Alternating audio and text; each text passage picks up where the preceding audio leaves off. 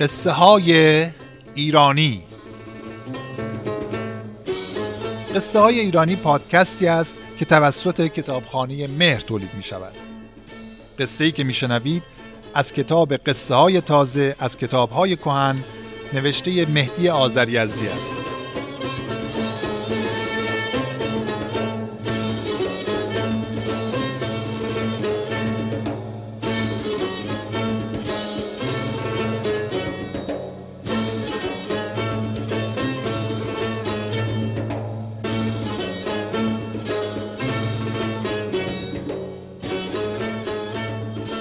قصه فوت کاسگری شنیدین که میگن هر کاری فوت و فنی داره؟ یا فلانی هنوز فوتش رو یاد نگرفته یا فراموش کرده؟ یا اگه کسی فوت این کار رو به من یاد می‌داد خوب می‌شد. یا همه چیزش درسته فقط فوتش باقی مونده. یا اینکه برو فوت آخری رو یاد بگیر. این مثل می‌دونی کجا به کار میره؟ یه کسی خیلی چیزا رو می‌دونه ولی از یک چیز مهم قافل مونده. مثلا کسی در کنار یه دکان پرمشتری دکانی باز می‌کنه که پر از جنسه ولی مشتری نداره. میگن فوت کاسبی رو نمی‌دونه. یعنی بلد نیست که با اخلاق خوب مشتری جمع کنه. یا اینکه کسی مطلب زیاد توی کتاب جمع می‌کنه ولی کتابش نظم و ترتیب نداره که اهل فن بپسندن. میگن فوت کارش رو بلد نیست. کسی که بر حسب تصادف یه راز مهمی رو یاد گرفته از خیلی چیزا اما بیخبره و از نمایش اون یک فن هی دائم خودنمایی می‌کنه. دربارش میگن از کاسگری فقط فوتش رو یاد گرفته. این مثل معمولا در مورد کاری که ریز کاریاش خوب رعایت نشده باشه به کار میره. اما داستانش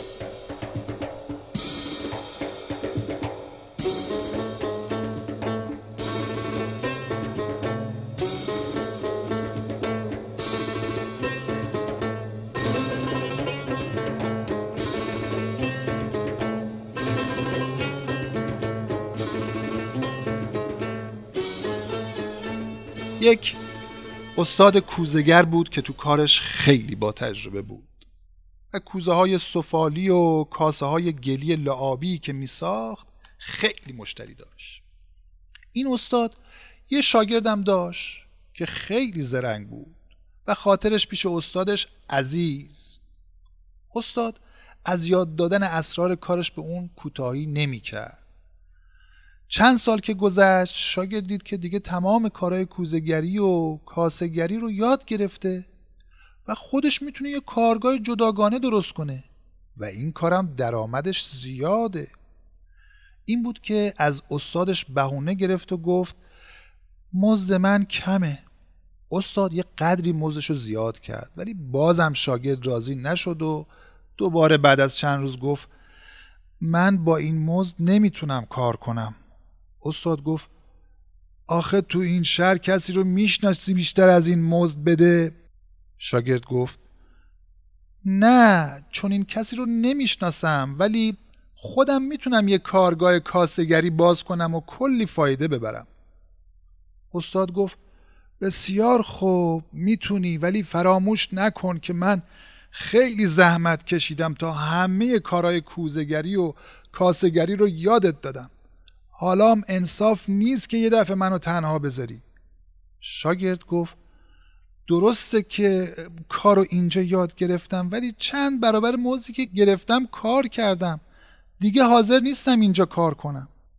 استاد گفت بسیار خوب ولی بیا شیش ماه دیگه هم با ما بساز تا من یه شاگرد پیدا کنم. بعد هر کاری خواستی بکن. شاگرد گفت نه حرف مرد یکیه مرغم یه پا داره. من از همین امروز میرم و یه کارگاه درست می‌کنم و همه چیزایی هم که یاد گرفتم می‌سازم. از اون بهترشم می‌سازم. شاگرد رفت یه کارگاه کوزگری را انداخت و یه مقدار کوزه ساخت و فروخت و خوشحال بود. بعدش هم کارگاهشو توسعه داد و خواست که کاسه های سفال لعابی هم بساز و با استاد خودش رقابت کنه. کاسه ها رو همونطور که یاد گرفته بود ساخت و نقش و نگارای زیباتری هم روش انداخت و با لعاب شیشه پرداختش و توی کوره گذاشت و پخت. اما بعد از اینکه کاسه ها پخته شد و از کوره در اومد دید رنگ اونا ماته و خفس و شفاف نیست. در برابر کاسه های ساخت استاد اصلا جلوه نداره بیرنگ و بیحاله. نشست و فکر کرد با خودش گفت لابد یه اشتباهی تو کارم پیدا شده. دوباره از سر نو. خاک خوبتر تهیه کرد گل بهتر درست کرد تو ساخت کاسه ها بیشتر دقت کرد نقش و نگار اونو بهتر ساخت. بهترین لعاب شیشه رو روی اون به کار برد. با صبر و حوصله بسیار اونا رو تو کوره گذاشت و پخت. ولی وقتی بیرون آورد دید بازم مثل کاسه های استادش خوشرنگ و شفاف نیست.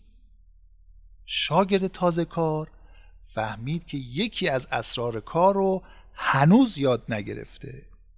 این بود که یه روز چند تا از اون کاسه ها رو برداشت و برد پیش استاد و گفت ای استاد عزیز راستش می‌خواستم با کارگاه تو رقابت کنم اما نتونستم. هرچی هم سعی کردم کاسه بهتر از این بشه نشد. آیا ممکنه که به من محبت کنی و بگی که چرا اینطور میشه؟ استاد پرسید بگو ببینم خاکو از کدوم معدن آوردی؟ شاگرد گفت از فلان معدن استاد گفت درسته حالا گلو چطور خمیر کردی؟ گفت اینطوری استاد گفت درسته لعاب شیشه رو چطور ساختی؟ گفت اینطوری استاد گفت درسته آتش کوره رو چطور روشن کردی؟ کاسه ها رو چطور تو کوره گذاشتی؟ شاگرد گفت همونطور که تو کردی استاد گفت بسیار خوب حالا نمی‌دونم چی بگم ولی تو از اینجا که رفتی من خیلی قصه خوردم چون دیگه شاگردی نداشتم و خودمم پیرم و دیگه نمی‌تونم همه کارا رو تنها بکنم و این دلشکستگی من فکر کنم برای تو گرون تموم شد شاگرد گفت شاید درست باشه حالا میگی چی کار کنم؟ استاد گفت البته من از تو شکایتی ندارم هر شاگردی باید یه روز استاد بشه ولی اگه قبول داری که بی موقع منو تنها گذاشتی بیا یه کاری کن که خدا رو هم خوش بیاد. بیا یک سال دیگه هم همینجا کار کن تا این شاگرد تازه کار یه قدری کار یاد بگیره. اون وقت برو سر کارگاه خودت. تا دل منم از تو راضی بشه دعا کنم کارت خوب بشه. شاگرد دلش به حال استاد سوخت و قبول کرد و برگشت. یک سال دیگه هم کار کرد ولی تمام کارها همون طور بود که همیشه بود. شاگرد خاکو می آورد گل و خمیر می کرد کاسه ها رو می ساخت و روی اون نقش و نگار می کرد و لعاب می زد و هیزم و زغال سنگ رو تو کوره می چید و وقتی می‌خواستن کاسه های لعابی رو توی کوره بذارن. استاد می‌رفت کنار کوره میستاد و یکی یکی کاسه ها رو از دست شاگرد می‌گرفت و توی کوره میگذاشت. بعدم کوره رو روشن می‌کردن و کاسه ها و کوزه ها رو میپختن. وقتی بیرون می آوردن نتیجه خیلی عالی بود. یک سال گذشت و شاگردم چیز تازه‌ای نفهمید. وقتی قرارداد به پایان رسید روز آخر استاد گفت حالا که پسر خوبی شدی و به من کمک کردی و از تو راضی هستم بیا بگم که چرا کاسه های لعابی تو رنگش خوب نمی‌شد. شاگرد گفت خیلی خیلی از لطف شما متشکرم و تا عمر دارم دعاگوی شما میشم استاد رفت کنار کوره ایستاد و گفت کاسه ها رو بده تا توی کوره بچینم خوب هم چشماتو باز کن و گوشاتو تیز کن تا فوت و فن اساسی کار رو یاد بگیری. استاد کاسه ها رو از دست شاگرد می‌گرفت و وقتی می‌خواست توی کوره بچینه چند تا فوت به اونا می‌کرد و توی کوره میذاشت. میونه کار پرسید فهمیدی؟ شاگرد گفت دارم می‌بینم ولی چیز تازه ای نمی‌فهمم.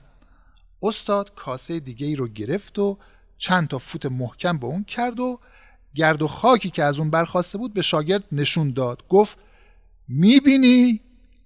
همه حرفا تو همین فوته. من هر کاسه ای که از دستتون می‌گیرم به اون چند تا فوت می‌کنم و توی کوره می‌ذارم. همین فوته که رنگ کاسه ها رو درست می‌کنه و تو این فوتو نمی‌کردی. شاگرد گفت درسته من فوت نمی‌کردم ولی این کار چه ربطی به رنگ لعاب داره؟ استاد گفت این فوت و فن کاره ربطش هم اینه که این کاسه ها که بعد از ساخته شدن چند روز تو کارگاه مونده پر از گرد و خاکه. توی کوره این گرد و خاکا با لعاب شیشه مخلوط میشه و رنگ لعاب و کدر می‌کنه. وقتی به اون فوت می‌کنیم گرد و غبارا پاک میشه و لعاب شیشه خالص و پاکیزه و پخته میشه و شفاف میشه و جلا پیدا می‌کنه. حالا برو کارگاه تو را بنداز. همه کارات درست بود. فقط یک فوت کم داشت. بله. قصه ما به آخر رسید. این قصه خیلی شبیه داستانی از سعدی در گلستانه. داستان اون پهلوان کشتیگیری که 360 فن تو کشتی می‌دونست و شاگردی داشت که همه اون فنها رو یاد گرفته بود. مگر یک فن رو. بعد شاگرد به زور خودش مقرور شد و ادعا کرد که من از همه پهلوانترم. بعد با استاد خودش کشتی گرفت و شکست خورد و شرمنده شد. گفت که استاد به زور بر من غالب نشد بلکه یه فن تازه به کار برد که اونو من نمی‌دونستم و به من نیاموخته بود. استاد گفت اون یک فن رو برای چنین روزی نگه داشته بودم. برو. برو و دیگه با کسی که حق پدری به گردن تو داره گردن کلفتی نکن.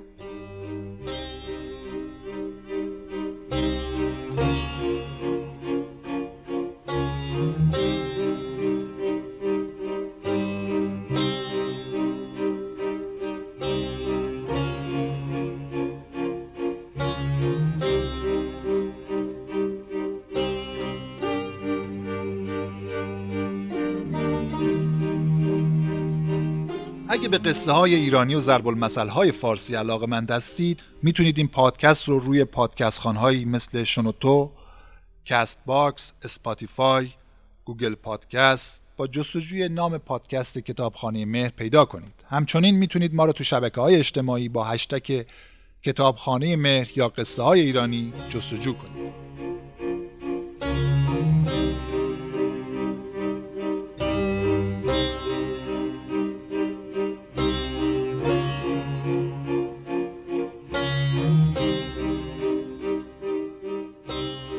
پادکست رو من ابوالفضل نجاری به همراه محسن سعادت و داوود وجدی تهیه کردیم.